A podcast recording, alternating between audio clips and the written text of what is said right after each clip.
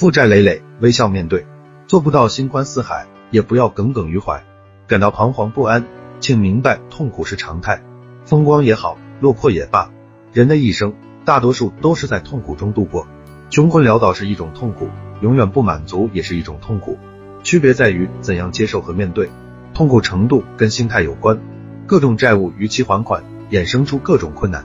想翻身上岸，没有选择余地。再苦再难，只能坚强。过程很漫长，甚至遥遥无期。生活是一面镜子，经常哭诉面前只有黑白。微笑的一刻，生活就会有色彩。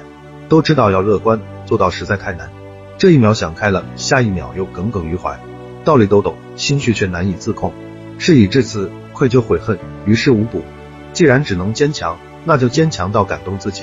生活虽然有阴霾，也有值得期待。人生还有美好，能多开怀一秒是一秒。找不到开心的理由，那就找借口。放下并不是放弃，而是放过自己，把多愁善感化作坚定。低谷期砥砺前行。感谢观看，拥抱希望。